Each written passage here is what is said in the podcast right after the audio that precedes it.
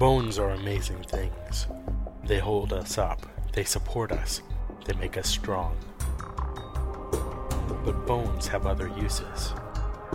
In the past, bones were thrown by diviners, seeking out the mysteries of the future.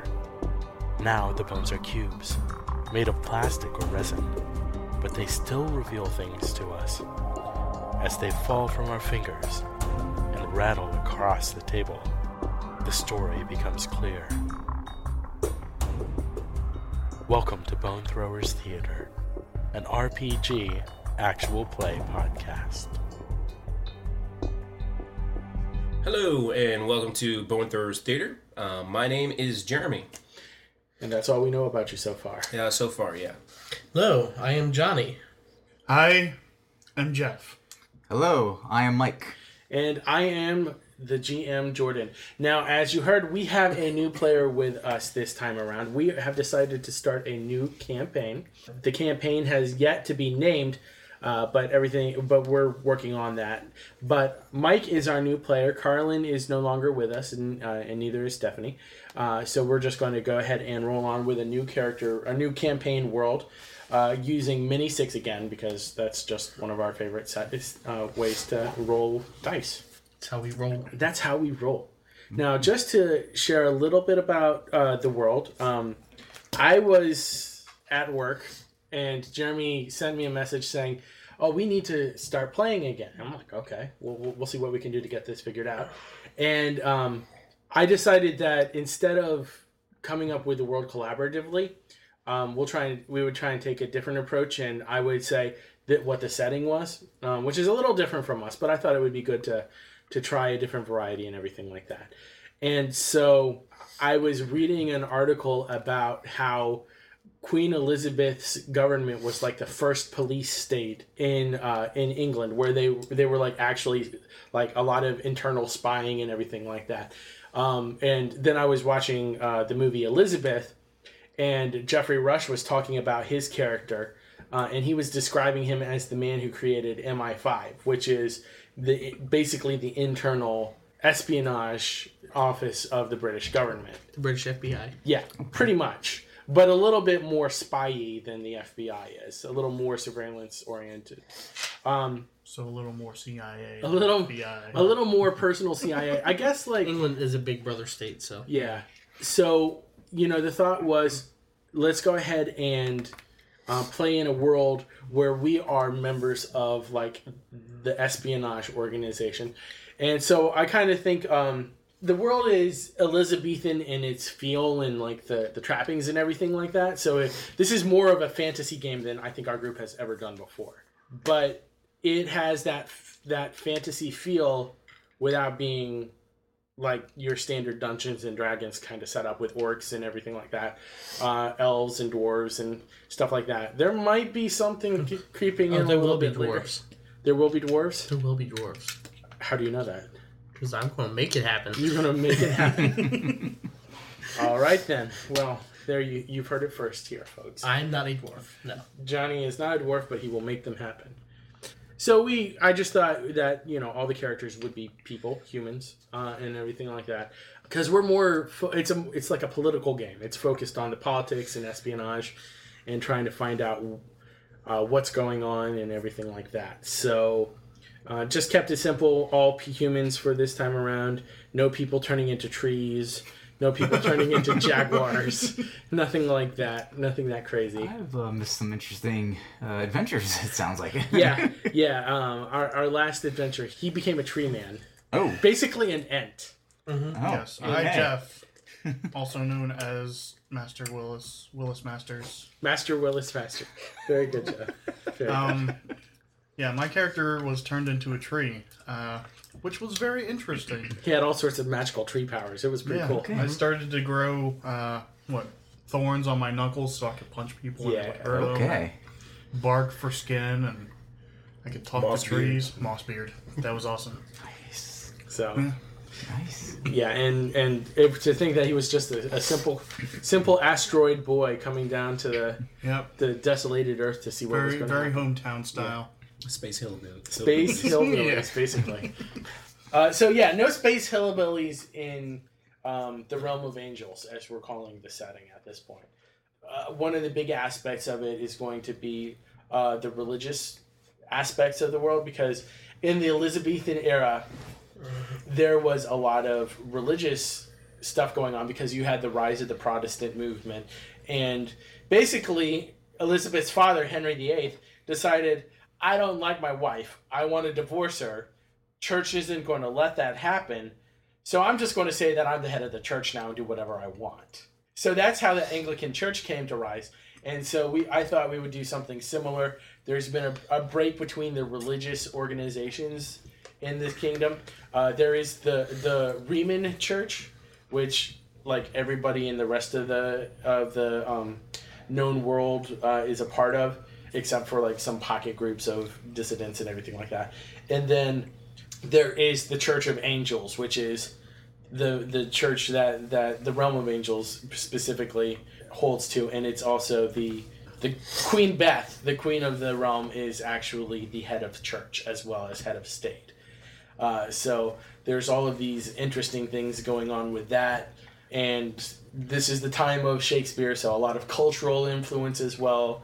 Um, there's a lot of focus on the performing arts, and uh, there's a lot of focus on chivalry as a as a major cultural idea. Um, I didn't focus so much on the chivalry aspect, but I'm sure we can bring that into play as well.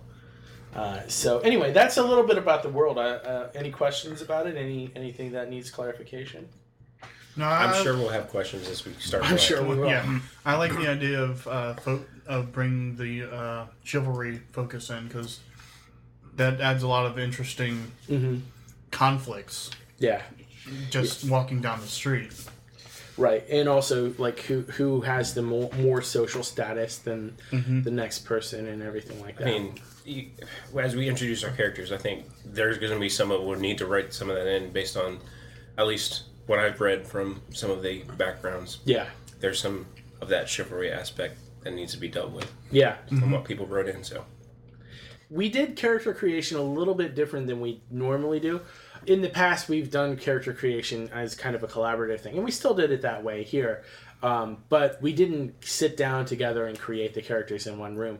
Um, most of the work was done over the internet. Basically, what I did was I, I chose like an Elizabethan style fiasco playset, and I'm like, okay, guys, use this to create relationships, items, uh, stuff like that. And um, I created a spreadsheet with that information, and then you guys went in, filled in the spreadsheet, and then used that as inspiration to create your characters. How did you think that process went? I think it worked well. I think we're wrong. I, I really like the fiasco setup for creating characters because it kind of gets a good kickstart to Yeah, to something. yeah, it, it makes things feel like they're flowing out of something that's already happened rather than you know Right. things that you don't really know about. And if I remember correctly, um, there was a relationship between you and Johnny Jeremy where you thought that you might actually be relatives or but you're not Yeah, we we think we're related, but we're actually not. right so that can add some interesting stuff into gameplay and then jeremy and jeff i think it was or maybe it was johnny and jeff let me double check there was between johnny and mike there was the clown and the fan and so one of your beliefs johnny is that you never miss the theater Yep. because it's always going to be worth it Yep. Big fan of theater. big fan fan of the theater and that put mike into being the actor Yes, I always love to perform in front of an audience. Doesn't matter how big or small. So, why don't we go ahead and go around and just introduce the characters uh, so we get a little bit better understanding of who they are and just let the people know. Um, Jeremy, do you want to go first? Uh, sure. Um, my character is named Grayson Digby. He's a young character. He's only 17 years old. Um, kind of short stature, lean build, build, brown hair, hazel eyes.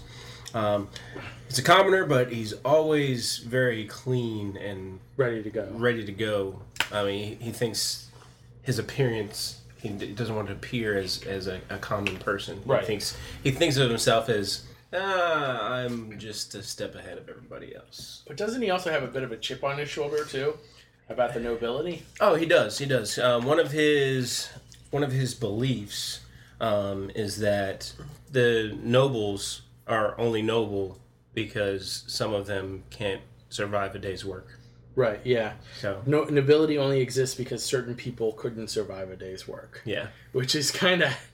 It's like yeah, it's like they're, they're, they're not going to get very far in, in, in what really matters. yeah. Um, another one of his beliefs is you got to have something that somebody else wants, then you're somebody. Yeah. So unless you've got something to offer somebody else, then you're you don't have really any value to yourself. So, and then this one, I really had a fun time thinking of of this one. The wording of this one too. So, the ruler is one with the most secrets that aren't his own. So like the queen, the queen, her, like her power basically comes because she knows a lot of information about other people, and that's how they actually keep the the, the nation safe. And the crown safe is that they have uh, a lot of information so that they can make informed decisions and everything like that. So it makes a lot of sense that the ruler would be the one with the most secrets. Yeah, but he's he takes that a step further into thinking that oh, you may be the official ruler, but if I've got dirt on you, Uh huh. you're not going to control me. I'm going to do what I want. Pretty cool. So, um, his parents died in a fire when he was only two years old, or that's what he was told. We'll kind of play that out and see what happens. Um, so he was taken in by his aunt Ivy, um, and he sort of just lived and did things on the streets. wasn't really officially educated anywhere, so he got his education from the streets. Uh, but he developed an affinity for getting things that the commoners wanted uh, that they weren't really supposed to have. It's like, oh, the nobility has this, but guess what? I got this stash here that I can. So was he a bit of a thief, like breaking into stuff? Or? He's a thief. Um, his, I guess his occupation would be like a messenger or courier. Sure. So um, he would. He liked to get paid in not just money, but In- in things and information. okay. So, um, that made him popular with the, the ruffians on the on the street, um, and also the young ladies. But he wasn't really interested in the attention of the young ladies. He had one person in particular, Haley Beckett, uh, who wouldn't give him the time of day. Of course not. Um, So, was so, interesting. And her older brother didn't like the fact that he was paying so much attention to him. So her older brother Cyril has sort of got it out for him, and he says, "I'm just another face in the crowd, but I'm definitely smarter than your average chum." Um, he likes to use his wits to stay out of trouble rather than getting into physical yeah. altercations. Um, so his goals, one goal will be to win the heart of Haley without incurring the wrath of Cyril. Um, another one would be to have a constant supply of the latest common craving. So whatever people want, I've got to have that, so I can gain some more power. Stay ahead of the game. And then um, another goal is to learn the dark secrets that would potentially rock the boat for the noble class. Okay, sounds good. So he he pretty much he he wants the heart of a beautiful woman that he can't get. He wants to make sure that he stays ahead of the game, and he also wants to make sure that he can kind of rock the boat of those who he he doesn't have a lot of respect for. Right. So he's he's got a lot of interesting twists and barbs to him. Okay. And one of the things what we did talk about here is there will be some um, magic use. Yes. Um, so my my character has the ability to use some magic, but from his personality, he's not going to ever admit that he's using magic. So it's kind of something that he thinks is just his natural abilities, but I think he recognizes it as, oh, this is a magical ability, but I'm not going to give that information about out about myself. right. Because it's something someone could hold over you, Yes, and you So want the power. he's very secretive, and one of the things that he likes to do is whenever he's introducing his associates, is like just make up random names for them, N- not give them real names, not introduce them as who they are, but say that they're somebody else. Okay, that could be a problem. Custer Chester Pants. All right, Johnny, let's go ahead and hear about your your character here. Uh, chim chimney, chim chimney, chim chim chiroo. Is that your quote? No. Maybe. um, yes, I am playing the character Byron Michael, who just happens to be a master chimney sweep. Started off when I was born, my father was a carpenter for one of the uh, major theaters in the city. Okay. And so, as part of that job, we were provided with housing and such. But unfortunately, he died from an accident when I was about nine years old. Ooh. I, being the oldest child, I had to find a way to support my family. So I went out looking for work, and I tried my hand at theater because I loved the theater growing up there, but found out I was a terrible actor. Terrible. Um, eventually, I found my way th- through several jobs. I found my way to uh, an apprenticeship under a sweep, and I learned the trade, and I fell in love with it, and just continued doing that until I I reached level master, and I well, I've started my own business, which unfortunately has given me a complication of a large debt. Uh oh. So how much? How like who who exactly do you owe your money to? Just regular money lenders, Yeah, or to regular money lenders. okay, not anybody on the No, no, side. no, yeah, nobody sketchy. Okay. It's regular money lenders, but it's a significant amount. I mean, we're talking if talking Elizabethan era, we're probably talking about two thousand dollars. Okay. So So it probably would translate to about a couple hundred pounds. yeah, Uh, so- now, which in today's money would be you know a couple hundred thousand. right, exactly. Were you mostly using that money for like uh, startup costs, like to like to have a, a mobile business, like a, Yeah. our main business To- office? buy all my own equipment, um, get somebody a little bit of advertising, and also I happened to uh, acquire an apprentice of my own, so I had to be able to support the apprentice. Okay. And what's your apprentice's name? Well, he goes by Toad. Toad. Toad the apprentice. Yes, uh, yes. I, I caught him one day when he was uh, attempting to pick my pocket, and You did a very good job then. well, I'm very observant. And he figured it would be a better life for him crawling through. a- Yes, feeling sorry for him. I was like, you know, chimney- I offered him work as chimney sweep apprentice. Okay. Sounds good. And so tell me a little bit about your beliefs and goals. All right, so my beliefs: take time for the theater. It's worth it. Always make the time to go to the theater. How often would you say you go to the theater per week or per month? Uh, per month, I, I'd say I go. I attend at least one showing of every new production. Okay. So it depends on how often the productions are coming through, but I attend at least one showing of every production. Okay. A friendly smile and a good job done will always open another door. So when you do a good job, you know word of mouth advertising goes a long way. Okay. You are whomever you convince your audience you are. So even though you're not a good actor, you do have a lot of personal charisma. Yes. So even when I'm having a bad day, you know, I can put forward the front that, you know, I'm happy, chipper, chimney sweep here to serve you. Okay. Good interpersonal skills there. Yes. Uh, my goals to make contacts with people from all social levels. Okay. You know, because everybody who has a home needs a chimney sweep.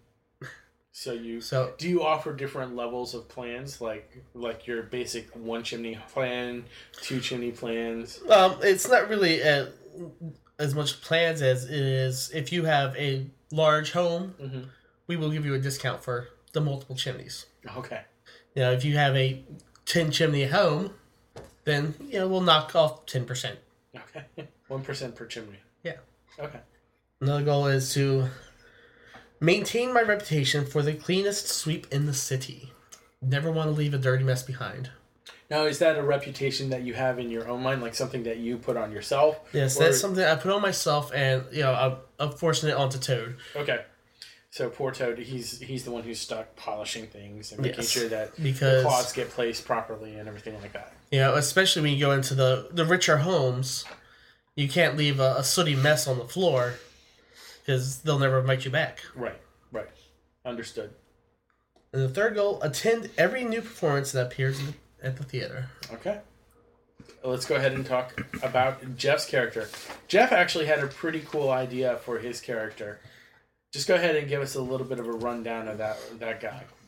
My character's name is Demetrius Norden.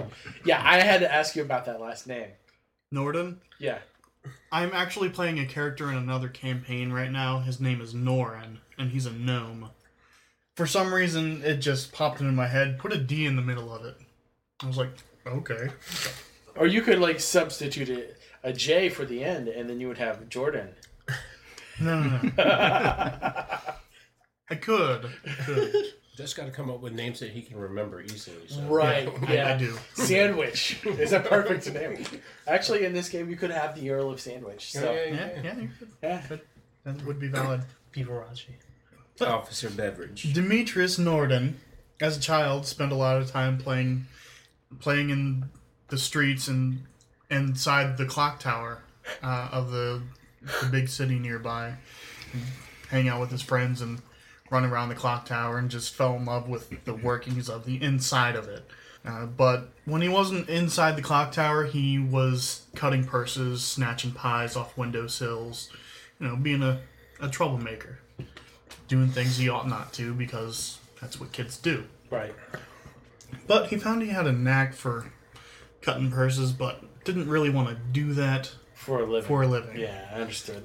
So he he began to apprentice with a young clockmaker because of his infatuation with time and uh, clockmaking and making everything work precisely. He just got good at doing the clock thing. Doing the clock thing. Uh, So, are I you mean, at, at this level? Are you, you're past apprentice? Are you a journeyman? Are you a master? He's like right at the end of his journeyman. Okay.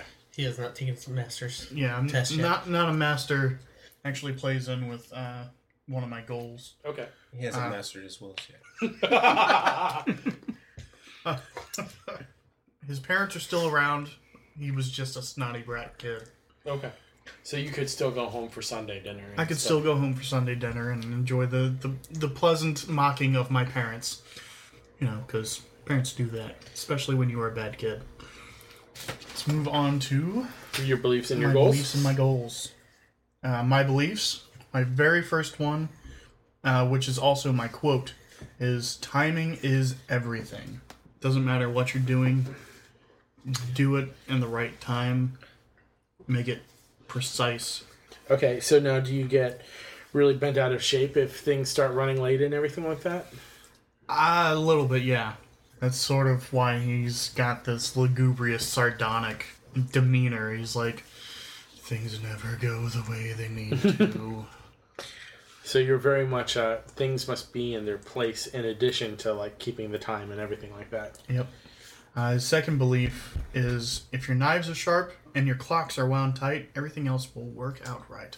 Now the the knives the knives being sharp that works into his cut person. Yes. Now does he still on occasion do that as a On occasion, just Keep if it practiced. if he if he feels the need that someone has no longer a need for their purse, I like it.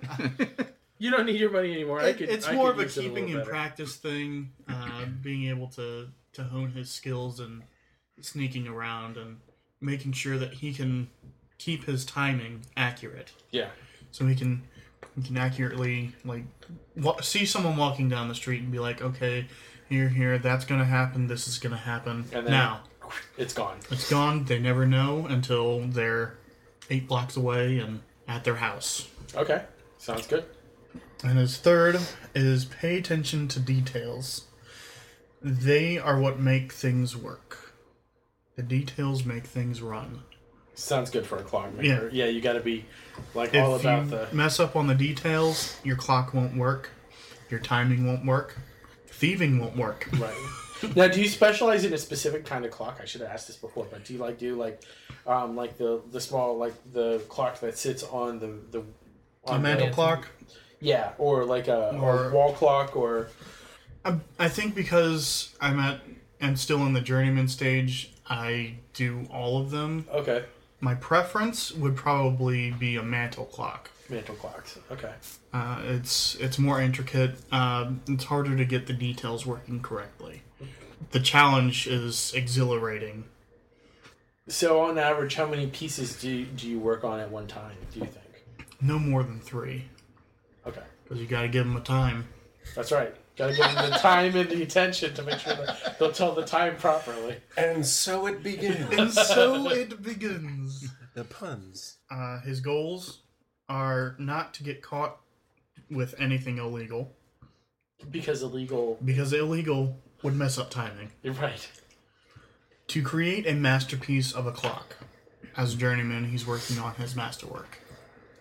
And to fulfill his duty to the crown. Because he he takes his uh, espionage work very seriously. Yes. So mostly, seriously. what drew drew you to the uh, to the espionage business in the first place? I mean, we kind of know where this uh, Digby came from because he had like this desire to know secrets and everything. So it just was a natural line of work for him. And we also know that Byron moves uh, through society a lot on all sorts of different stratas. So he has a pretty good idea of what the climate is of the of the of Denium, the city is. Uh, how would you come into the espionage business? Oh, Was uh, it was it tied to your relationships? Yes, tied to my relationship with uh, Digby. Like so, you guys had had you guys actually like cut purses together at one point or another, or Not necessarily cut purses because I think that's It's a little For- beneath it- your yeah. character. For my character, my character is more of like, oh, I'm going to move your stash of something rather than steal from somebody. I mean, he can in a pinch when he's when he needs to. were you his fence?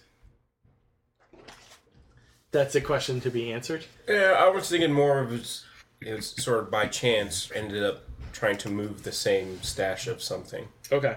yeah. because we both are smugglers of contraband of some sort. yes. Okay, sounds good.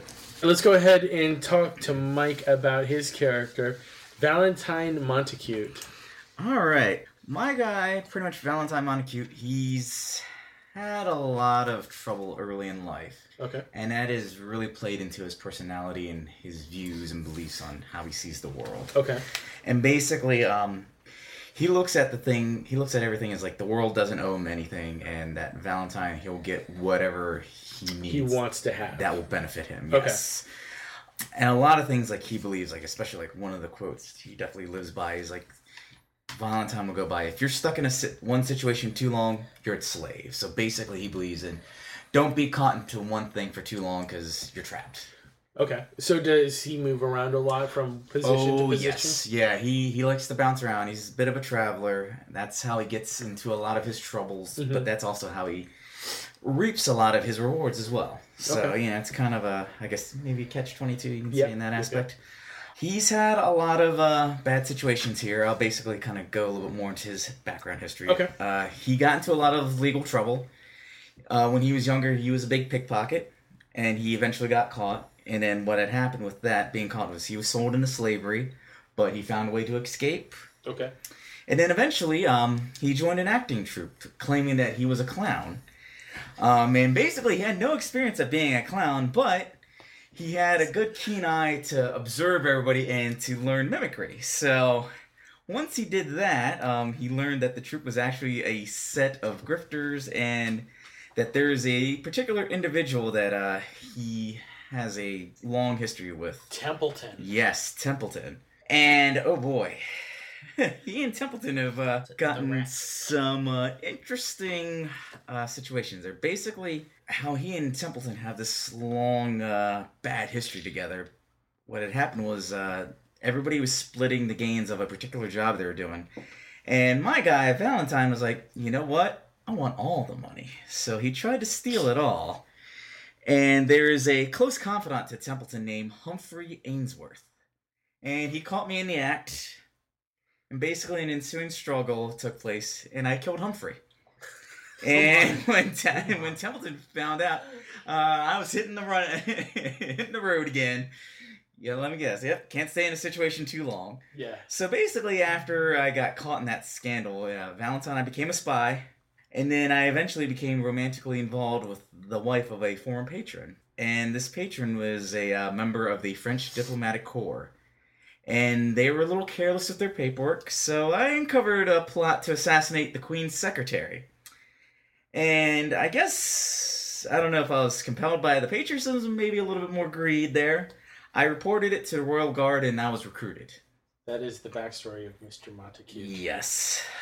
Uh, my goals are is uh, to bleed Templeton's accounts dry, and then eliminate him from the world's balance sheets.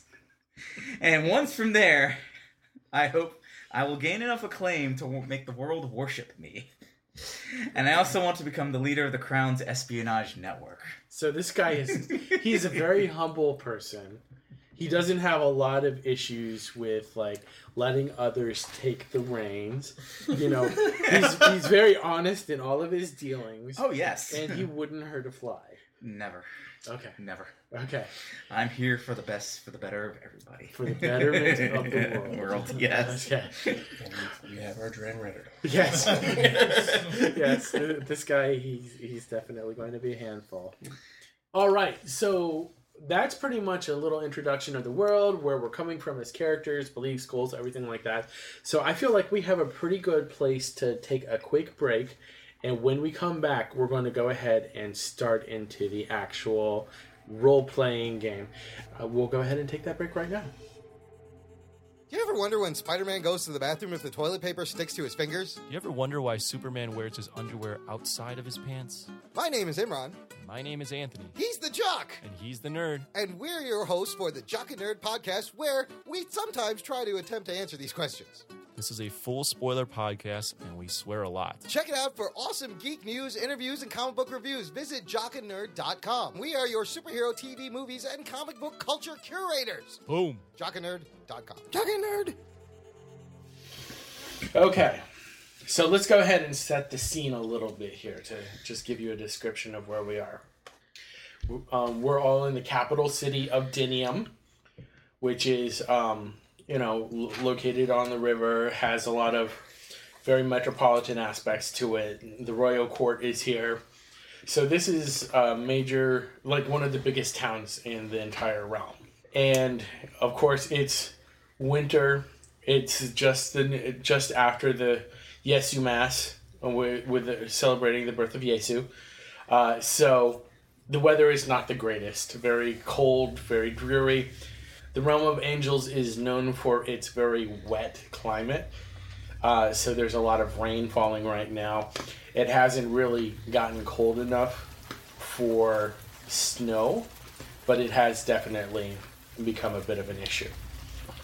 At this point, the four of you have been summoned to appear before um, the chief spy, Lord Dudley Walsham. Now, Lord Walsham does not want to conduct business in the palace because, you know, that would just be a little too weird having a chimney sweep and a clockmaker and a cut purse. But he's the only one that doesn't fit in the palace. an actor. Just But I all of- look like I do. all of you just don't seem like the the kind of people that nobility associate with on a regular basis. So he has asked you to come to the uh, Seven Stars Ale House in the middle of the town to to go ahead and meet and discuss some important news. Now, the Seven Stars Ale House is a very popular meeting spot. It's near the theater district, so you have a lot of actors coming in on a regular basis at all hours. You have a lot of patrons of the arts.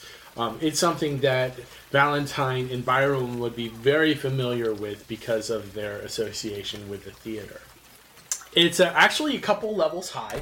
Like your first level is your public room with uh, um, with the bar and a, a large crowd, tables that are set up, circular tables. Uh, as you go upstairs into the area, there's like uh, um, rooms that go around an open area. So you, it's like the the main floor is you can see up two or three stories and um, there are private rooms and booths and stuff like that. So they can still hear the entertainment and the music and whatever is going on downstairs but it is a more private area for a seats. conversation. Exactly. Box seats.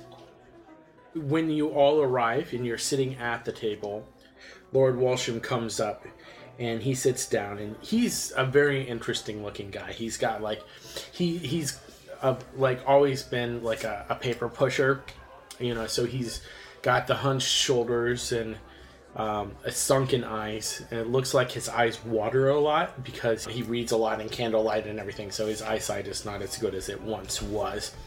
Um, and he sits down and um, he orders a drink and he looks around at you all and he says we have an important mission for you all. On the high road coming into town there was a robbery and they stole material that was very important to the crown's interests. In fact, it was a delivery meant for the Horologists Guild. And he looks at you. When was the last time you spoke to the Master Clockmakers? I guess that would be about a month ago. Have you heard anything about the shipments in and out? Not recently. I've been working on my my own journeymanship, Okay. but I can get in contact with them and Go ahead and, and, and to speak with the master, the guild masters at the Horologists Guild House. They're going to give you the information that you need uh, to start looking into this. I can't go into the details of what was stolen, but it was uh, something that the Horologists were working for the crown on. So, you would most likely be the best way to find out what was going on. I will do my best. Okay. And of course, the rest of you, please make sure that uh, Demetrius receives all the help and all the assistance that he can get to make sure that everything is going properly. All right, chap. Very What do well. you need? So, are we supposed to recover these items? The best thing would be to recover them and also to find out who took them because it was a highway robbery. We are not sure, but we would estimate that it was probably somebody who wants to stop the crown.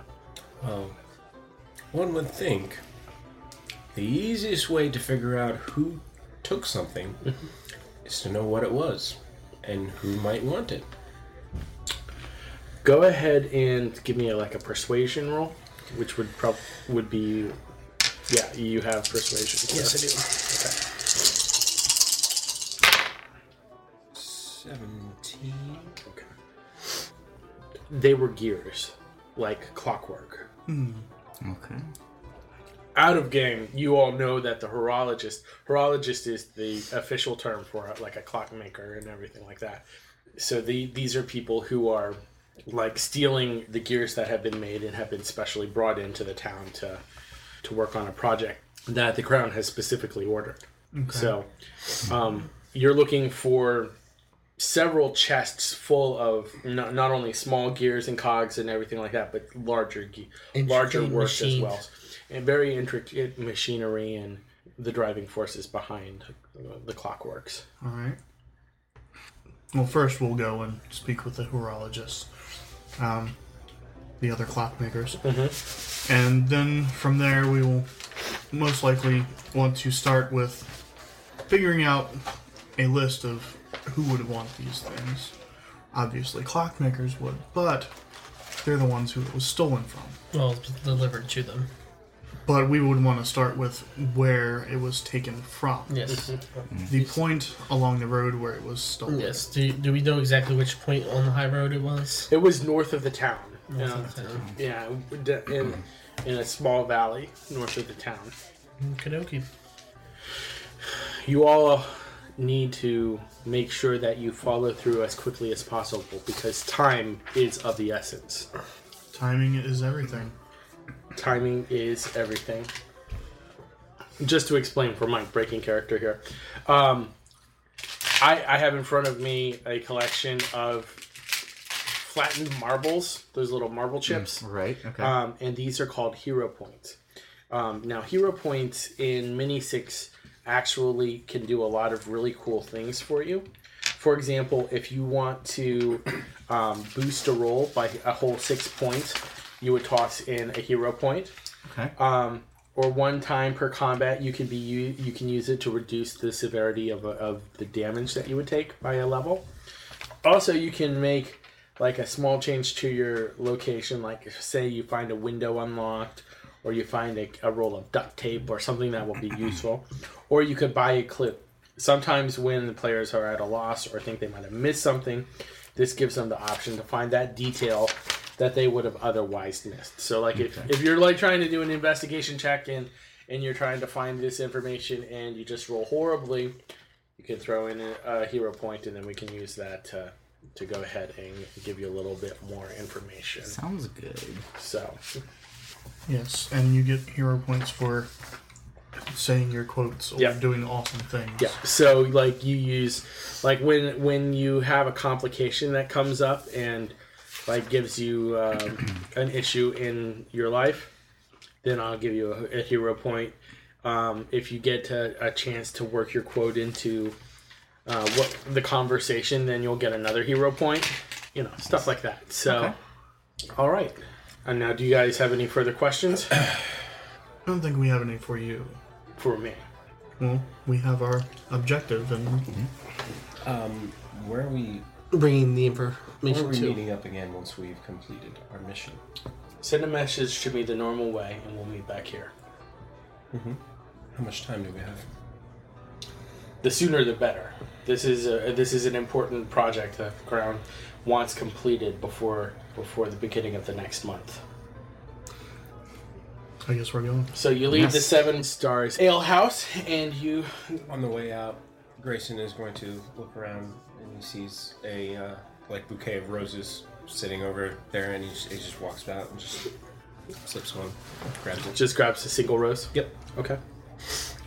And so now you're going to head to the Horologist Guild House. Jeff, what is one thing that you immediately notice about the, the Guild House that stands out in your mind? The front door is a clock. No. The one clock in the back left corner of the room is off by three seconds. Does the work look like somebody It looks you would very know. shoddy. it was a shoddy work? Yes, looks very poor. Now, since this Maybe is, a young apprentice Yeah. doesn't know what he's doing, or a sloppy, sloppy master. I could make a better clock in my sleep. Does it look like something that might have been an early attempt of a of a young Demetrius? No, No. never. E- even then, Demetrius was it better? Far Well, better. maybe not, maybe not better, but you just destroyed all, all the evidence. If it wasn't better, I made it better. So the main meeting room is it like is it lined with clocks on all the on all the walls or? Uh, there, there's various kinds of clocks, various stages of repair of clocks, Uh-huh. uh, workbenches, I was gonna say, is there an seating actual meeting areas. room, or is it yeah, just it's, a it was big like a, a big dining table looking area, Okay. fireplace at one end, very great hall looking, but with workbenches along the walls. Okay. Um, now, how often would you come here, like when you were working with your master? Once every two, three weeks. Now, was it for mostly like seminars, or were you were you picking up supplies? Uh, mostly supplies, but there were like uh, seminars and uh, ex- exchanging of technique and things like that. Now, do you have anybody who like works at the Horologist Guild House that you would know very well, or like a friend or something? would your master be here? No, my master would be at his own shop at this point. What roughly what time of day is it? It is. Uh, we'll say that it is around noontime, Around noontime. All right. shortly after the lunchtime meal. There would be the uh, one other apprentice that was around when I was around. He's not a journeyman yet. Mm, poor guy. Do you think it was his work that that you saw that was off? It might have been very distasteful. So who else? Because I'm walking in like right after you. I'm, Yeah. like, following on your coattails. Um, who else is in? Uh, There would probably be like one other master working on a piece for someone rich, I would guess. Like a big, fancy, tall grandfather clock, intricate woodwork. So we'll say that that master is his name is Ambrose. Master Ambrose Claimant.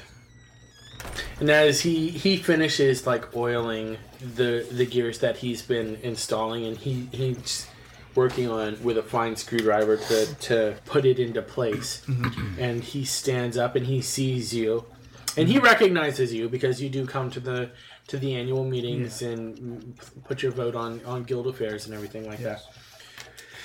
And so he sees you and and your friend and the friends and he comes up to you and he's like, Demetrius, it is good to see you, young man. It's good to see you as well, Master Ambrose. I'm I'm looking into some information. Uh, a an incident that has happened. It was requested that I take care of this with my I, associates over here. And Grayson immediately steps to the front and puts out his hands to shake his hands. It's like Chester Worthington here, sir. Mr. Worthington. Nice to meet you. Nice to meet you as well. Have I seen you before? I do not believe so, sir. All right then. Well, I do recognize Byron. He has cleaned our suit, Yes. our flues on many an occasion. Let's see, we're on schedule for uh, two weeks from now, correct? I believe so. Yes. Yes. And also this time, uh, in addition to the main the main chimney, I will need you to take care of some of the uh, the living quarters for the older masters. As Oh, well. absolutely, absolutely. Are you, that would not be an issue for you. Not at all, not at all. I have acquired a new apprentice. He's uh, I'm training him well. Okay. all So- right. It's always good to carry on the tradition. Yes. regardless of these other side quests. Uh, I would like to discuss with you a shipment of gears and cogs and springs that was arrested from us. He grabs you by the, the elbow and pulls you close. You know about that? That is what I've been asked to look into. Who told you to look into that? Nobody's supposed to know. Grayson leans in and is like, Sir, don't worry. Your secret is safe with me. Again, I tell you, who asked you to look into this? Master Ambrose actually owes me a favor. I'm calling him on my favor. Okay. perks. Remember that time? Don't ask right now, please. But it was one rush job. Yes. And the only reason we needed it to happen was so that my wife would not argue with me. Yes. All I'm asking is do not ask that particular question right now. Troubles at home, sir? None that I will discuss with you. Let's go somewhere private where we can discuss this. Please. And so he takes you to one of the back rooms and, and, and closes the door. And he, he turns around. Well, I can only assume that the crown has sent you because the importance of the gears to what they wanted to have accomplished. Yes. The crown has sent us. Then, then, then you should already know what they're for. This was information we were that was withheld from us. No, this is just the two of them. This is all four of you. Yeah. Oh, No, or okay. four. Yeah. They pull. They pull all four of you aside. Okay. they almost didn't tell us it was gears, It's pretty obvious it's not a clock. obviously. But timing is everything, so we need to get working on this. No. Do I get one for mine? Your secret is safe with me. Yes, you do. Master Ambrose, you've deducted who has sent us. At least as far as Mr. Demetrius here and myself, you know you can trust us. We do. You and I have worked together in the past on several different things. We're just looking to get a little bit more information so we can accomplish the task we were hired for.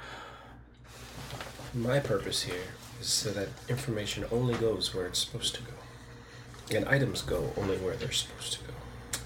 I'll vouch for him. He's my cousin. All right then.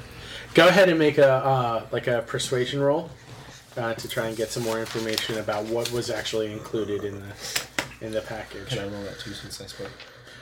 Um, let's go ahead and see what his roll is. Oh no! Can I roll again? You may roll. 21. You succeed. yeah, Johnny just rolled a one on his wild die. In true Johnny fashion. Not as bad as Jeff fashion, where he would have rolled ones on everything. Ouch. But yes. You're not dead yet. No. No. Not dead yet. So, you really don't know what this is for. We have ideas, but nothing specific. These gears were infused with magic. The crown is trying to create a defensive force for the queen, made completely of automatons. It's it's cutting edge. Where nothing has like this has ever been done before. Well, there were those stone golems that the that were tried out, but That was back in King Henry's day, and of course we all found out that they just sunk right into the earth and yes, broke through the second floors. I, it was a, a, it a was big mistake, mess. Big yes. mess. Regardless, we need a list of. Uh, well, we need a list of inventory, and we also need a list of people who would want to obtain these Who are in the know? There was one there the inventory was there were there were several chests filled with gears, lar- large gears, small gears, everything that you would need to make a very detailed piece of automation. Um, there was a lot of there were the, the connecting pieces and everything like that were included as well. Now, as for who would have taken it, we don't really have any idea who would have done that. There was one survivor. The people accompanying the mm-hmm. shipment were killed, except for one who got away. And if you want, we could talk to him. So it was not just bandits, but murder as well. Yeah, there there was murder. There, these hmm. highwaymen were most desperate. We will most likely want to speak with him. Okay. Now he's not in the best of conditions at the moment. I Um, would imagine not surviving murderers and thieves. we can let one of you talk to him, but you must remember that he is of a delicate disposition and is incoherent most of the time. And his Alright, name, so sir? who of us should go and speak with him? Uh, that would be uh, young Master Cooper, Will Cooper. And he said that he was a master of your guild. He's He was, at he- least. He's mm, he's a y- young man still, but he showed much talent. Probably the most talented of all the younger generation. No offense, Demetrius, but you were a second to him. I think No you've words. insulted him. No words. Well, let me ask you, fellas: Is would it help if maybe somebody who's not so familiar, that he's not so familiar with, go in and talk to him, learn a little bit about him, kind of an outsider's perspective, this whole situation. That might be something that would work in, in your favor. yes. Also, a familiar face might work in our favor. That is true too. We must keep in mind that he is not in the best of states, so the less people we have to interrupt him, the better. Who it is between the four of you, I will let decide. In character. I'll let the three of you decide. And yeah, I think that it would be best if Is he close? someone who did not know us went to speak with him. He's here in the Hey, is he's here in the house. We have him in the private rooms. Sir Ambrose, do you have a facility? We have a privy Yes. out the back door and into the ho- alleyway. You'll find exactly what you need. Thank you, sir. He's going to Grayson scoot around the corner, and then he's going to try and cast invisibility on himself. Okay. and what's the target number for invisibility? Oh, 27. Okay. It's, gonna, it's, it's tough. Nope, Nope. not even close. so just Guys, am I invisible yet? so Well, your clothes We can see you. so Well, he did this out of sight. Yeah, he did this out of sight. So what had describe how how you it looks when you try and make yourself invisible. Well, he's learned to whatever spells he he has. He's learned to be able to cast them just by concentration. Sure. So he's not giving off to anybody around him that he's actually casting magic. Okay. So he just goes around the corner and sit there. He closes his eyes. His eyes, eyes flutter a little bit, and he opens his eyes, shakes his head, shrugs, and just keeps going to the facilities. And as you, as you do that, we'll say that what startled you was like um, you heard cats starting to fight in the alleyway, like right outside the outhouse. You know, and they're just going to town on each other. Yeah, exactly. Just as a side story, when I was living in in Havre de Grace, um, there was like an alley between my house and an apartment building that was only like shoulder wide. It was not very big at all. But there were a lot of stray cats that would hang out in that alleyway, and there would boy. they would pick fights like all the time. So I'd be sitting in my bedroom, and all of a sudden I would just hear. "Row, row." So It's like we have a rooster that crows 24 hours a day. In the middle of Severn, Uh huh. Our neighbor. oh, jeez. Yeah, they're good times. so that obviously didn't work. No, that did not work at all. He's just gonna go Just and then saunter back okay. like nothing. Like Uh, nothing ever happened. At least you tried to do it in private. It would have been funnier if you did it in person. So which one of you two is going? Valentine. All right, Valentine. sir. And and your name? I'm sorry. Oh, hello. I, I, I I apologize. I don't believe I introduced myself formally. I am Valentine Montague. Nice to meet you, Mr. Montague. Um, if you will just follow me and remember utmost quiet, utmost gentleness in person. This Mr. Cooper has suffered a severe mental shock and he is not terrible, himself at this point. I'll be. I'll make less noise than a mouse. Okay. And kind of, and while he's out of character, for a moment, like while he's sh- kind of bringing me down, I'm gonna kind of look around, see what's what's around me, look at the surroundings, see if there's anything of particular interest. So you can tell that the fancy the horologist guild is actually very well moneyed. Um, Mm. If you wanted to be a like a craftsman who was making a good amount of money, uh, clockmaking would be your bag. It requires a lot of dexterity and a lot of personal skill, but it does give you the ability to earn a lot of money. Um, so it's very lavishly appointed. All the clocks that are in here, um, except for the one that's like three seconds off, you can't hear the difference. But someone in your party was complaining about it. You can tell that all of these are like works of achievement. You know, things that you can see um, that show off the opulence and the power of the guild. And it's it comes as no what you're doing for your surprise that the crown would actually come to the guild for specific work to be done. In addition to the the the workroom, they have a wing off of the major main room that has a lot of places for like young people to sleep, especially those who are studying, um, who haven't yet been apprenticed to someone personally. This is where they learn like the rudiments of the skills. Probably Demetrius spent some time here as a youngster um, learning, but also in addition to that, there are rooms for the masters who have retired, no longer are active, but uh, like Can still teach. they still teach. They need a place to live and everything like that. So, the the masters typically work with the brand new students and bring them up to speed before.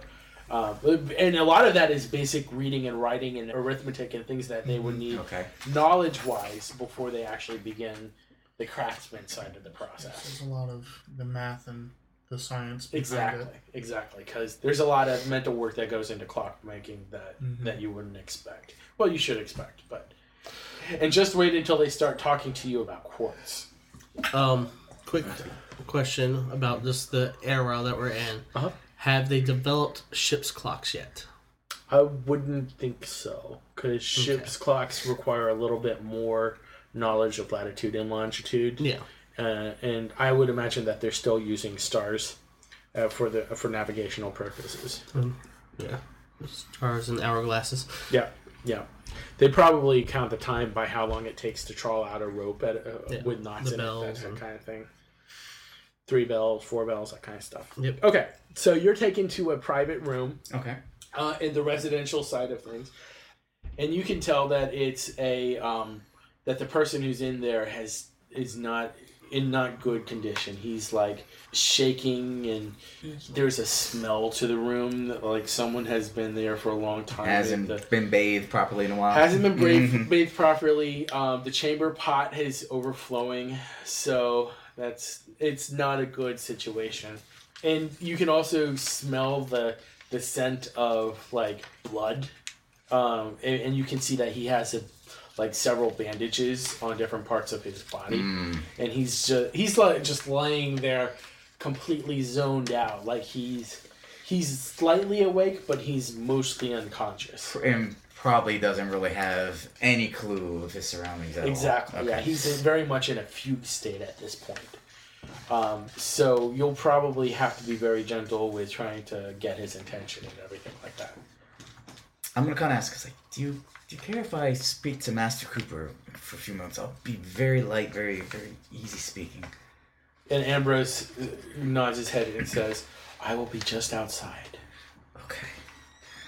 Hello, um, Master Cooper. Uh, my name is uh, Mr. Valentine Montacute. Can you give me a sign if you understand what I'm saying? He looks at you. I'm not a mute. I'm sorry, sir, but uh, your your compatriot there made it sound like that you were very uh, incapacitated. So, uh, forgive me. What do you want? I'm just curious to find out a little more of the history of this area. Because I'm very new to clockworking and clockmaking. I don't really know much about it, and I'm curious to find out a little bit more. Find an apprentice. He'll give you all the information you want about clockmaking. I heard you're one of the best. I care not for it. That is quite a shame. I just something about you just strikes me as unique. Like you sound, you seem like you've had a unique history, a past behind you. Have you not seen that I have been injured? I have. I'm curious to find out more of like what happened. They took it. What did they take? The cargo, the the the gears, the crates. And they opened it, and there was a golden light. I, I, and he just starts like having a really hard time. And he just looks up to you, and he grabs your arm, and he's like, "If you want to see, go north." I'll take that advice with strong mind. But I have I've gotten some unique information from you, so it sounds like you're very fatigued. I'll I'll leave you to uh, get some rest for now. But thank you, sir. It was kindly to meet you.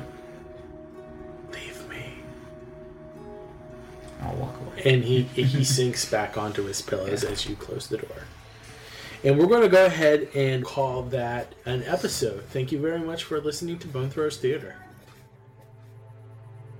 Thank you for listening to Bone Throwers Theater. Our cast is Jeff, Jeremy, Johnny, Mike, and Jordan. We are releasing this podcast under a Creative Commons Attribution, Non Commercial, No Derivatives 3.0 Unported license. That means that you can share the podcast, but please do not modify it or try to gain financially from it. If you would like to visit our website, you can do so at bonethrowerstheater.com. If you would like to send us an email, you can do so at bonethrowerstheater at gmail.com. Our Twitter handle is at Bone Throwers Theater, and also you can look us up on Facebook and Google+. Podcast art was supplied by Laura Tress and is used with her permission. And until next time, may the bones fall ever in your favor. This has been a Nerd Circle podcast production.